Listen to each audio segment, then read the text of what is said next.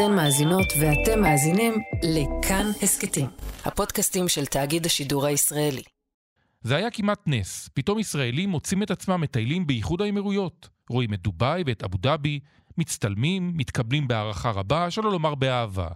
הסכמי אברהם שחתם בנימין נתניהו בלב משבר הקורונה נתנו תקווה חדשה לאזור. הנה התמונה, חשיפת חוזה השלום בפעם הראשונה, חתומים על ידי המנהיגים, על ידי נשיא ארצות הברית דונלד טראמפ, ראש הממשלה נתניהו, עבדאללה בן זייד, שר החוץ האמירותי. אז מה קרה שלאחרונה מאביב ביחסים נראה פתאום שהשמיים מתקדרים? האם היחסים עם איחוד האמירויות בסכנה? שלום, כאן יואב קרקובסקי ואתם על עוד יום, הסכת האקטואליה של כאן. הנה משהו שלא מדברים עליו כמעט בכלל, בגלל שהרפורמה המשפטית מעסיקה אותנו מבוקר עד לילה וגם מלילה עד בוקר. האם הסכמי אברהם בסכנה? האם השלום שעליו דיבר בנימין נתניהו עם איחוד האמירויות, ההתקרבות לאומן וגם מרוקו עומדים בסכנה בגלל הקצנה ימנית של הממשלה שלו? די ברור שאת האמירותים בכלל לא מעניינת הרפורמה המשפטית וכמה שופטים תמנה הקואליציה. לא, זה לא העניין, ממש לא. מה כן מעניין אותם? ככל הנראה העובדה שיש שר לביטחון לאומי שעושה תחרות עם עצמו על עלייה להר הבית. הר הבית זה המקום הכי חשוב לעם ישראל. הר הבית פתוח לכולם. עולים כאן מוסלמים, נוצרים, וכן, גם יהודים. גם יהודים. בממשלה שאני חבר בה לא תהיה אפליה גזענית. ושרת תחבורה שטוענת שבכלל לא נהנתה בדובאי ולא בא לה לחזור לשם. הייתי בדובאי, לא שאני אחזור לשם, לא אוהבת את המקום הזה. ואיפה ראש הממשלה? את בנימין נתניהו לא שומעים, אפילו לא בעניין הזה. ההבטחה שלו לפני הבחירות להסכמים חדשים עם מדינות ערביות והרמז שמדובר בסעודיה נראית עכשיו כאגדה. אבל מתברר שדווקא לראש הממשלה לשעבר נפתלי בנט יש לאמירותים מקום חם בלב. רק השבוע הוא התקבל שם בסבר פנים יפות מאוד. הדוקטור מורן זגה היא חוקרת ומרצה בחוג לגיאוגרפיה ולימודי סביבה באוניברסיטת חיפה. תחומי ההתמחות שלה עוסקים בגבולות מדיניים וחברתיים, ההיסטוריה של הגבולות בעולם הערבי וגם גיאופוליטיקה של מדינות המפרץ. אולי היא תוכל לענות לשאלה האם הסכמי אברהם בסכנה. אבל נתחיל עם רועי קייס, ראש תחום העולם הערבי כאן. שלום קייס. שלום קרקובסקי. מה שלומך? בסדר גמור. לפני שנה כולם חגגו, כולם היו מבסוטים, הצטלמו סלפי בדובאי ובאבו דאבי. איך היחסים בין ישראל לאמירויות עושה רושם מידרדרים? מה קרה? תראה, אני לא יודע אם לכנות את זה הידרדרות, אבל אני חושב שיש אה, כל מיני אה, קשיים שנובעים מהמציאות הפוליטית בישראל. היו פה כמה טלטלות, אתה יודע, ממשלות, אה, מה שנקרא, באו, הלכו בזמן מאוד קצר. באופן כללי, אה, בלי קשר לזהות הממשלה, זה גורם להאטה של תהליכים. כי כששרים מתחלפים במשרדים מסוימים, אז קשה, מה שנקרא, לקדם תהליכים, הסכמים בילטרליים. אה, אני חושב שזה בראש ובראשונה מה שאולי תוקע מקלות בגלגלים של הנורמליזציה, וזה דבר שהוא חשוב. הרי ב... ספטמבר 2020, כשראינו את אה, ראש הממשלה בנימין נתניהו בבית הלבן עם אה, דונלד טראמפ, נשיא ארה"ב, שר החוץ של האמירויות, דלה בן זי ושר החוץ הבחרייני, אולי היו אנשים שחשבו שזהו, מספיק, מספיקה החתימה, מפה זה כך, מה שנקרא ינוע הלאה. אבל זה משהו שצריך לתחזק אותו, והמציאות הפוליטית בישראל לא מסייעת. אני חושב, אה, נוספו עוד כמה גורמים שמה שנקרא מקשים אולי על ההתקדמות ביחסים, או שיותר נכון, קצת מה שנקרא מעיבים. וזה מן הסתם כל מה שקשור, או מה שקורה בזירה הפלסטינית.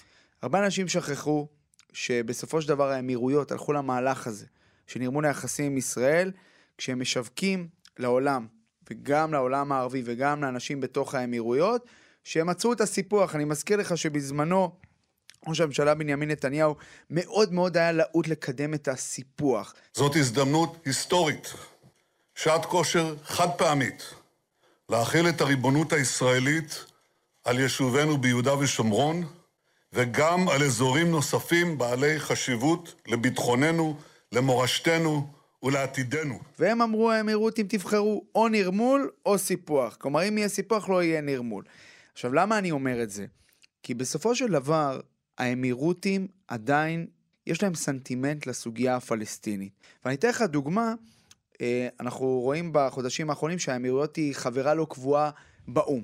אז כל הצעה שהפלסטינים אה, רוצים להעלות, אתה יודע, אחרי אסקלציה כזו או אחרת בשטחים, אז האמירותים מעלים uh, בעבורם. ואז בישראל פה קופצים, אומרים, הנה, האמירויות, חברתנו הטובה, היא מקדמת את ההצעות של הפלסטינים. אבל צריך לזכור, באו"ם. האמירויות היא חלק מהגוש הערבי, שהוא גוש מאוד חזק. גם מצרים וירדן נכון. באות לצידן של, אה, לצידם של הפלסטינים כשצריך, וצריך לזכור, שתי מדינות בהסכמי שלום ארוכי טווח עם ישראל נכון. ודי מוצלחים. תראה, אני חושב שאחד מהדברים אה, בהקשר של, אתה יודע, אנחנו מדברים פה על מה, מה גרם אולי לחריקות האלה. אז אני חושב שאפשר גם לציין את uh, מה שהיה בשנתיים האחרונות. Uh, ראש הממשלה נתניהו היה בדרכו לאמירויות, ואז הירדנים מנעו ממנו לטוס, אתה זוכר את זה? אחרי שאנחנו לא אפשרנו ליורש העצר הירדני, נשיא חוסיין להתפלל באל-אקצא, במתחם הר הבית, ואז היה ניסיון נוסף של נתניהו לבקר ב- באמירויות, ממש לפני הבחירות, חושב איזה שבועיים לפני הבחירות, והאמירותים לא אהבו את זה, כי הם חשו שאולי יש פה איזשהו, אתה יודע, ניצול לצרכים פוליטיים, והם לא רוצים, לא רוצים לשחק במשחק הזה, וזה משהו שהוא חשוב. ועדיין, למרות כל החריקות, אני כן חושב שהאמירויות כמהלך אסטרטגי עדיין דפקה בקידום היחסים עם ישראל. ועד כמה יש מתח בין ירושלים לבין אבו דאבי? תראה, אני חושב שבעת הנוכחית קורים כמה דברים שכדאי לשים לב אליהם. קודם כל, אה, הממשלה הנוכחית, יש בה גורמים ניציים ב, אה, בימין של המפה הפוליטית, אה, שר האוצר סמוטריץ', השר לביטחון לאומי איתמר בן גביר, שמה שנקרא לא מוסיפים רגיעה לכל מה שמתרחש בזירה הפלסטינית, גם מבחינה הצהרתית וגם מבחינת מה שקורה בשטח. אני חושב שאת הכפר חווארה צריך למחוק. אני חושב שמדינת ישראל צריכה לעשות את זה. מזכיר לך את העלייה של איתמר בן גביר כשר אה, להר הבית, זה עורר לא מעט תגובות בעולם אה, הערבי. ההצהרות של סמוטריץ', שאין עם פלסטיני, המפה של ארץ ישראל השלמה, שמבטלת את הממלכה האשמית, כל הדברים האלה לא תורמים לאווירה, לאטמוספירה. הם מקשים על האמירויות וגם מדינות אחרות, אה, מה שנקרא לגלות חום ביחסים איתנו, ואנחנו צריכים להבין את זה. כי בסופו של דבר, היום אנחנו נמצאים למעלה משנתיים אחרי הסכמי אברהם. המדינות האלה עדיין סופגות ביקורת על עצם העובדה, על ההסכמים האלה, ועד כמה הם הועילו. הרי בזמנו גם, אותן מדינות שיווקו שבאמצעות היחסים הם יוכלו להשפיע על מה שמתרחש בסוגיה הפלסטינית, יוכלו לקדם אותה, יהיו יותר מנופי לחץ על ישראל. וזה כרגע לא כל כך קורה, אה, בייחוד בממשלה, בממשלה הנוכחית. אז זה אני חושב דבר, אה, דבר אחד. אני חושב באופן כללי שאחת התמונות שאנחנו צריכים לשים לב אליהן השבוע, זו התמונה של נפתלי בנט, ראש הממשלה לשעבר, מבקר אה, בארמונו של נשיא האמירויות השייח' מוחמד בן זייד. מתקבל מאוד יפה שם. מתקבל מאוד יפה שם. אני חושב בו, באופן כללי, אה, נפתלי בנט הצליח אה, לרקום יחסים אה, אישיים טובים עם נשיא האמירויות, אה, הוא הרי ביקר שם, אבל עצם העובדה שהתמונות האלה יצאו והביקור הזה יצא, זה הרי לא היה יוצא בלי אישור של איחוד האמירויות, אפילו שהם מן הסתם לא פרסמו את זה באופן רשמי. ויש פה מסר, יש פה מסר, אה, מסר שאומר שאנחנו לא כל כך מרוצים מהמצב הנוכחי. אה, שוב, אני מדגיש, האמירויות עדיין רואה ביחסים עם ישראל כדבר אסטרטגי. זה לא שהם עכשיו, מה שנקרא, באו לפה לשנה, שנתיים והולכים. אבל בסופו של דבר, אני חושב שגם הם רוצים לראות אטמוספירה אחרת, בייחוד בכל מה שקשור לזירה הפלסטינית. אנחנו רואים בעת האחרונה גינויים פומביים של האמירויות, גם לבנייה בהתנחלויות, גם לכל, לכל מיני אה, אירועים. זה לחלוטין, אני חושב, אה, מפריע להם, הם רוצים אה, לראות משהו אחר. כדי שזה יגרום להם אה, יותר קלות בהתקדמות ביחסים איתנו. ההתקררות הזאת קשורה לעוד שני וקטורים, אולי העובדה שסעודיה ואיראן מחדשות את היחסים ביניהן, אולי בגלל שארצות הברית מקררת את היחסים עם ישראל? אני חושב שבאופן כללי, התהליך הזה של ההתקרבות של מדינות המפרץ, ובראשן סעודיה לאיראן, הוא לא נולד בעת האחרונה. כלומר, אני חושב שהוא לא בהכרח אה, קשור ישירות לישראל. תהליך של ההתקרבות לאיראן הוא באמת יותר קשור ליחסים של מדינות המפרץ לבין הממשל האמריקני הנוכחי. שגם שם יש לא מעט חילוקי דעות, אה, יש מחלוקות, יש רצונות, דברים שלא מתממשים. ולכן אני חושב שצריך לראות את זה בהקשר הזה. אני חושב שבאמירויות אה, מזהים שהם מבחינתם רוצים להגן על המדינה שלהם. הם ראו בשנתיים האחרונות כיצד המורדים החוסים בתימן, שנתמכים בידי איראן, משגרים כטב"מים, רקטות, לעבר אבו דאבי, לעבר מקומות אחרים במדינה. מבחינתם, הם אה, רואים בהתקרבות הזאת לאיראן סוג של אה, מה, ש, מה שנקרא הימנעות מעימות. לא רוצים, לא רוצים, לא רוצים להתעמת עם, ה, עם האיראנים. אני חושב שבהחלט ישראל, בראייה הישראלית, שרואה אה, את המדינות האלה במה שנקרא בקואליציה אחת גדולה נגד איראן, אז מן הסתם ברור ש, שישראל צריכה לשים לב לזה. אבל האם זה אומר שהאמירויות, קרקובסקי, החליטו להעדיף את איראן על ישראל, או שהסעודים מעדיפים את איראן על ישראל? אני לא בטוח. אני חושב שאנחנו אנחנו באירוע הזה בתפקיד הרבה יותר משני, והסיפור הגדול הוא בעיקר מול האמריקנים, כי אגב, הזכרת את סעודיה איראן, תראה מי, מי בישל את ההסכם הזה. הסינים, שהם היריבים הכי גדולים של האמריקנים מבחינה כלכלית. אז העובדה שארצות הברית מקררת את היחס לנתניהו לא קשורה לעניין. ביידן מקרר את היחסים עם הממשל בישראל, עם הממשלה בישראל, בגלל כל הסיפור של הרפורמה המשפטית. אני חושב שבעיניים של האמירותים, הסיפור הוא אחר. הם לא יקררו את היחסים עם ישראל בגלל רפורמה משפטית כזאת או אחרת. זה עניין פנימי מבחינתם. אבל הסיפור הפלסטיני, אני כן חושב שפה, בהקשר הזה, הוא יותר משמעותי ממה שאנחנו חושבים. כי אם הר הבית יבער, ואם הגדה המערבית יבער, מן הסתם זה לא מייצר אטמוספירה לא למה שנקרא התקדמות יתרה ביחסים, וגם לא להרחבת מעגל השלום כפי שראש הממשלה רוצה. ועדיין, למרות הכל, אני כן מדגיש שדברים עדיין קורים, היחסים כן מתקדמים, יש... אני נפגשתי בימים האחרונים עם כמה אנשים מהאמירויות שבאים, שבאו לפה.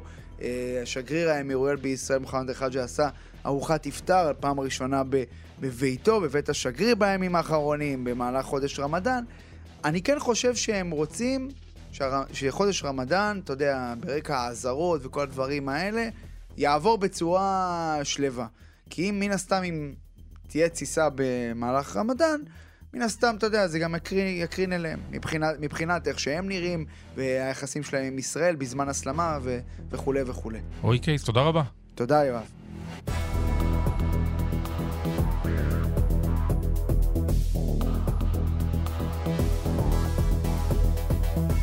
שלום אורן. שלום יואב. אני חייב לשאול אותך קודם, למה האמירויות עשו בכלל איתנו שלום מלכתחילה? מה הביא אותם לזה?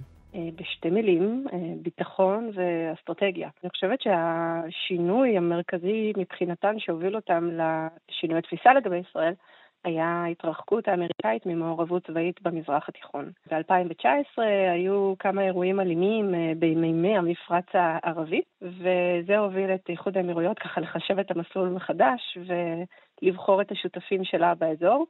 היא בחרה את אה, ישראל, ולא רק את ישראל, גם אה, מדינות אחרות באזור, והחליטה שהיא עכשיו הולכת לכיוון אסטרטגי שבו היא מוצאת פתרונות אזוריים לבעיות אזוריות. אז זו הסיבה המרכזית. לא איראן היה פשוט הדבר, הבעיה האסטרטגית העיקרית שבגללה הם בחרו בנו? איראן הייתה אחת מהמדינות שאיתן הם נרמלו את היחסים, לא רק עם ישראל. אה, יש אה, איזשהו, איזושהי נטייה אה, לשכוח או לא לרצות לראות את העובדה שמדינות המפרץ פועלות בשני הכיוונים, גם בקשר ובדיאלוג עם ישראל, בין אם הוא פומבי או לא פומבי. וגם בקשר ובדיאלוג עם איראן. וגם שם, בין אם הוא פומבי או לא פומבי, יש תקופות יותר טובות ופחות, יותר, ופחות טובות ביחסים ביניהם. אבל כל הזמן יש יחסים בין המדינות הללו, ונכון שאיראן גם מהווה איום, אבל בניגוד לישראל, איראן היא לא האויבת שלהם, אלא סוג של יריבה אזורית, וזה משנה את כל המפה האסטרטגית שלהם. אז בהקשר הזה של האמירותים ויחסי ישראל ואיחוד האמירויות, אה, האם יש איזה שהם קווים אדומים שמותחים באיחוד האמירויות ביחסים עם ישראל? אז כשאנחנו מסתכלים על התמונה הגדולה של המזרח התיכון ועל האינטרסים של איחוד האמירויות במזרח התיכון, אז אנחנו מבינים שישראל היא איזושהי, איזושהי חתיכה בתוך הפאזל הגדול הזה. אבל אז כשעושים זום אין לתוך ישראל ולתוך היחסים הבילטרליים בין ישראל לבין איחוד האמירויות, אנחנו רואים ש... גם בתקופה האחרונה יש כל מיני סדקים ושברים. אני חושבת שהקו האדום הראשון שהוכתב היה במעמד הסכמי אברהם. הרי הסכמי אברהם, אני מזכירה, נחתמו על הרקע של עצירת הסיפוח, שנתניהו אה, כביכול תכנן אה, להעביר בחלקים מהגדה. ולכן בעצם הסכמי אברהם יש לנו כבר קו אדום, לא לסיפוח. הקו האדום השני הוא שינוי בסטטוס קוו של uh, הר הבית. פה היינו ממש ממש קרובים לקו האדום הזה לפני, uh, ממש uh, בחודשים האחרונים, כשבן גביר באותו יום שבו הוא עלה להר הבית, וזה לא דבר חדש, וזה לא דבר שהיה הדבר המרכזי שהפריע לאמירתים, אלא הדבר המרכזי שהפריע להם ולעולם הערבי היה הכוונות שלו לשינוי הסטטוס קוו. אה, ולשינוי הנהלים בהר הבית, וזו נקודה רגישה מאוד, לא רק לפלסטינים, אלא לכל העולם הערבי-מוסלמי. זה, זה קו אדום שהוא ככה מאוד בוהק. תגידי, יש להם קווים אדומים שהם צפויים עוד למתוח ביחסים בינינו לבינם? אז אולי לא נקרא להם קווים אדומים, בגלל ששרטטנו ככה את המסגרת הקשיחה של אה, הר הבית והסיפוח, אה, ובכלל האינטרסים המקרו, מה שנקרא, של איחוד האמירויות. אבל בתוך המסגרת הזאת, אני חושבת שלאיחוד האמירויות יש uh, כמה בעיות עם המדיניות האחרונה של ישראל בנוגע לסוגיה הפלסטינית, עם אמירות ועם התבטאויות שיש uh, בהקשרים האלה, ושם הבעיה של איחוד האמירויות זה שמאוד קשה לה לדברר את זה בקרב האוכלוסייה שלה, ולהסביר את השלום, את הסכמי אברהם, לאור הפעולות של ישראל מול הפלסטינים, בגלל שמה היה הטיעון של איחוד האמירויות מה היה ההיגיון שהם ניסו להעביר לאמרתים. הם אמרו, בואו תשמעו, אנחנו רוצים לשנות את הפרדיגמה. עד היום ניסינו לקדם את הסוגיה הפלסטינית ממקום של חרם, היום אנחנו רוצים להפוך את המשוואה ולקדם את הסוגיה הפלסטינית ממקום של דיאלוג. אבל ברגע שזה לא מצליח, וברגע שיש יותר ויותר פעולות שדווקא פוגעות, ממשיכות ופוגעות עוד יותר בסוגיה הפלסטינית, זה משהו שמאוד קשה להם להסביר לעם שלהם מבית, ובכלל לעולם הערבי-מוסלמי, ומאז הסכמי אברהם יש להם המון ביקורת שהם סופגים. אז אני חושבת ששם אנחנו נתחיל לראות סדקים, אנחנו נתחיל לראות האטה ביחסים או שינמוך של היחסים. אנחנו כבר רואים שיש ככה חריקות בקשר. נתניהו לא כל כך uh, מקובל עכשיו באבו דאבי, uh, אחד מהביקורים שלו הרי בוטלו. או נדחו עד לתקופה לא ידועה. ואני חושבת שאלה באמת המקומות האפורים, שקשה מאוד uh, לנבא אותם, אבל כרגע עדיין יש לאיחוד האמירויות איזשהו מרחב של סבלנות. עכשיו, איך אנחנו יודעים את זה? בגלל שאני מסתכלת ככה על הדיווחים בתקשורת, ואני רואה שאיחוד האמירויות עושה הפרדה בין גורמים קיצוניים, כפי שהם מגדירים את זה בתוך הממשלה הנוכחית, לבין הממשלה, לבין uh, ראש הממשלה, הם יוצרים את ההפרדה הזאת. ברגע שהם מגנים ספציפית את סמוטריץ' או את העלייה להר הבית של בן גביר, אז אנחנו רואים שעדיין אה, יש להם סבלנות כלפי הממשלה מישראל, מתוך אה, הבנה שאולי יום אחד נתניהו יוכל למתן את הגורמים הללו, ולא להסתכל על כל הפעולות האלה כאיזושהי מקשה אחת שמייצגת את כלל הממשלה או את כלל המדיניות הישראלית. איחוד האמירויות, אנחנו יודעים, לקחה קצת צעד לאחור, מסתכלת על המשקיפה על המצב אצלנו, טיפה ממרחק יותר גדול, לא מאוד, עדיין יש פעולות ו, אה, וקשרים שמתרחשים בשטח כל הזמן, אבל אין ספק שזה מאוד משפיע על היחסים.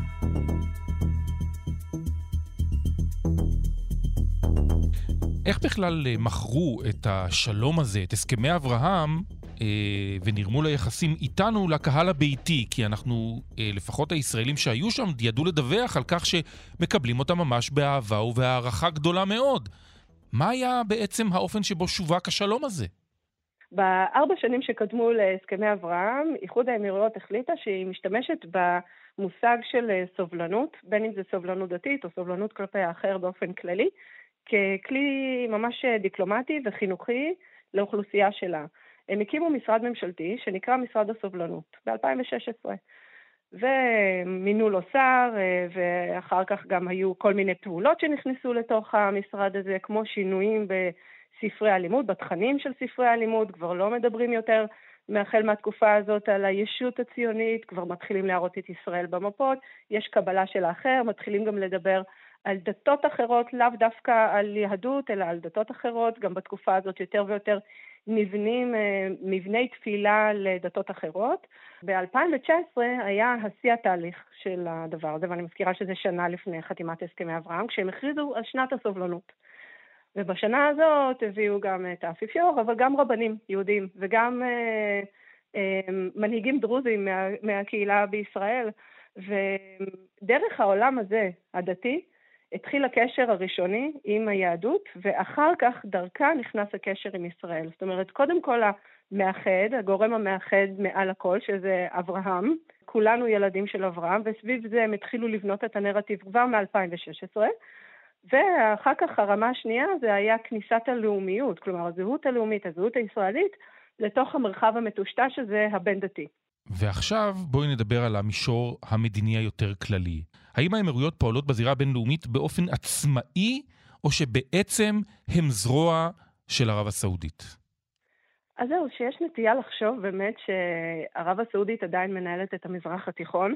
אני לא מאלה שחושבים ככה. בפרשנות שלי ערב הסעודית איבדה הרבה מאוד מהעוצמה שלה, מהקרנת העוצמה, מהמעמד הפוליטי שלה בשנים האחרונות, מאז הכניסה שלה לתימן, מאז האירוע של חשוקג'י ומאז התגובה של, המאוד מאוד קשה, בצורה מפתיעה אפילו, של ארה"ב ושל העולם המערבי כנגד הפעולות הסעודיות הללו, וזה מאוד החליש אותה. ואני חושבת שאיחוד האמירויות ניצלה איזושהי שעת כושר, תקופה שבה אחותה הגדולה, ערב הסעודית, מעט חלשה יותר, בשביל לפרוץ קדימה, בשביל להפוך להיות מדינה מובילה. השאיפה הזאת להיות מדינה מובילה במזרח התיכון הוא מה שמניע כמעט את כל הפעולות שלה, גם ברמה הפנימית וגם ברמה אה, האזורית וגם ברמה הבינלאומית, כי היא עובדת המון המון ברמה הבינלאומית. אז היא באמת לקחה ככה את המושכות ו- ולא רצה, אלא ממש טסה קדימה אה, ביחס לערב הסעודית שנשארה ככה דורכת במקום. אני בטוחה שהפעולות של איחוד האמירויות נעשו בתיאום עם ערב הסעודית, כי אין סיכוי שהדבר הזה עובר מבלי תיאום, או לפחות יידוע, אבל אין לי ספק גם שהיא פיתחה קו עצמאי. ושזו הייתה החלטה שלה, שזה התאים לה באותו רגע, ושהיא זיהתה את אותה שעת כושר שאפשרה לה באמת לפרוץ קדימה ולעשות את הדבר הזה, והיא הביאה אחריה גם את בחריין, שגם אנחנו יודעים שבחריין מאוד מאוד מושפעת, נקרא לזה ככה, מערב הסעודית, אבל גם מאיחוד האמירויות, מהקשר איתה, והיה פה אה, איזשהו משולש כזה ככה מאוד מעניין שאפשר לאירוע הזה לקרות. היום אני חושבת שאולי זה לא היה קורה, בגלל שקודם כל אין את טראמפ ואת ה... מכבש הלחצים האמריקאי שתרם אז להסכמים, אבל גם בגלל שהיום ערב הסעודית קצת הצליחה להרים את הראש שלה מעל אותו משבר שהיה, ולהחזיר קצת יותר את המעמד הגבוה שלה בתוך העולם הערבי. אז בואי נדבר על הפיל שבחדר, או למעשה האייתולה שבחדר, עד כמה ההסכם בין איראן לסעודיה והעובדה שהאמירויות אה, בירכו על חידוש היחסים בין אה, איראן לבין סעודיה, עד כמה הם משפיעים על התקררות היחסים עם ישראל? אז הנה, קודם כל, בהמשך לשאלה הקודמת, אנחנו יודעים שהראשונה לנרמל את היחסים, כמו שאמרנו, בין, אה, עם איראן הייתה אה, איחוד האמירויות. אה, איחוד האמירויות גם ניסתה לתווך עוד מ-2019 בקשר בין ערב הסעודית לבין איראן. ומאז הקשר הדיאלוג בין שתי המדינות היה ככה און ואוף, עד שנעשתה איזושהי פריצה עם איזשהו תיווך חדש, עיראקי, עם איזשהו שחקן חדש פתאום במזרח התיכון, סיני, אה, ככה במעין מסר מאוד מופגן כלפי ארצות הברית. איך כל זה מתחבר אלינו? שמדינות המפרץ כרגע משרטטות מחדש את כל מה שחשבנו על אה, צעירים במזרח התיכון. אם חשבנו שהעולם המזרח תיכוני מתחלק לסונים ושיעים, או תקראו לזה מדינות סוניות מתונות, הייתה תקופה שקראו להם ככה, אל מול מדינות אסלאמיסטיות, היום כבר אין דיבור כזה, היום כבר אין חלוקה כזאת. איחוד האמירויות נכנסה לעידן של אפס בעיות, היא נרמלה את היחסים עם איראן, עם ישראל, עם קטאר, עם טורקיה. כבר אין לה מדינות אה, אויבות או יריבות היום. ערב הסעודית הולכת בעקבותיה, אפרופו מי מוביל, שאלת המי מוביל, אז ערב הסעודית ממש מעתיקה את המדיניות של איחוד האמירויות, ובאיחור קל אה, מנרמלת את היחסים עכשיו עם איראן, אבל לערב הסעודית עדיין יש את ההילה שלה, של מדינה מובילה והמדינה הכי חשובה בעולם המוסלמי, ולכן האירוע הזה מקבל איזשהו אה, יתר תוקף. ואני חושבת שזה משפיע עלינו במובן הזה שאם ישראל הייתה רוצה להיות מן הסתם האינטרס שלנו זה שנשרטט איזשהו אויב אחד וכולנו אל מולו. היא כבר לא במקום הזה היום, זאת אומרת הקלפים כבר לא לטובתנו במובן הדיפלומטי הזה. א', ברמה התדמיתית, וב', אולי גם ברמה הביטחונית, בגלל שחלק מההסכם הזה בין ערב הסעודית לבין איראן כלל גם איזשהו הסכם ביטחוני. של שיתוף פעולה, של שיתוף מודיעיני, של כל מיני דברים כאלה שישראל יכולה לחשוש מהם. עכשיו, אני לא חוששת מאיזשהו רומן אה, סוער ואהבה בלתי מתפשרת בין ערב הסעודית לאיראן, ברור שיש שם איזשהו אינטרס ופשוט ניסיון להרגיע רגע את המתחים, אבל אה, אין ספק שזה לא באינטרס הישראלי כרגע. אה, שיש את הקשר הזה, ובכלל, טשטוש הצירים האלה שאנחנו מדברים עליו במזרח התיכון, הוא לא לטובת ישראל. אז uh, במובן הזה אני כן רוצה להרגיע ולהגיד שיש פה איזשהו, איזושהי הזדמנות אד הוק לנהל את היחסים באמצעות דיאלוג, אבל בטח שזה לא אומר שיש עכשיו אה, איזשהו alignment, איזשהו יישור מחדש של ניסיון של ערב הסעודית עכשיו להתחבק בחזרה עם איראן. יש פה ממש צעד שהוא לחלוטין פרגמטי. מצד שני, אני אומרת, בואו לא נהיה יותר מדי אה, נאיבים ונחשוב שמדובר פה במשהו שהוא עמוק, בקשר שהוא עמוק מדי. יש פה משהו שהוא יכול, בעצם קשר שהוא בקלות יכול להתרופף.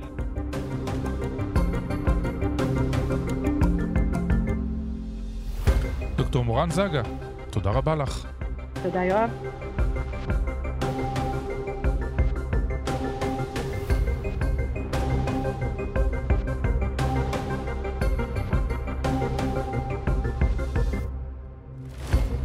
האזנתם לעוד יום. עורכים דניאל אופיר ויותם רוזנבלד, עיצוב קול ומיקס חן עוז, ביצוע טכני רוני נאור ודני רוקי, בצוות עוד יום, בר נחמיאס. היה לכם מעניין? אז קדימה, תשתפו את הפרק. אם אתם מאזינים לנו בספוטיפיי או באפל פודקאסט, נשמח אם תיתנו לנו דירוג גבוה. הערות על מה שאמרנו, אתם מוזמנים ומוזמנות לכתוב בקבוצת כאן הסכתים בפייסבוק, אפשר גם בחשבון הפייסבוק שלי, או בטוויטר שלי. פרקים חדשים של עוד יום עולים בכל יום ראשון, שלישי וחמישי, את כולם, וגם הסכתים נוספים מבית כאן תוכלו למצוא בכל מקום שבו אתם מאזינים להסכתים שלכם, או באתר שלנו. כאן יואב חרקובסקי, נשתמע.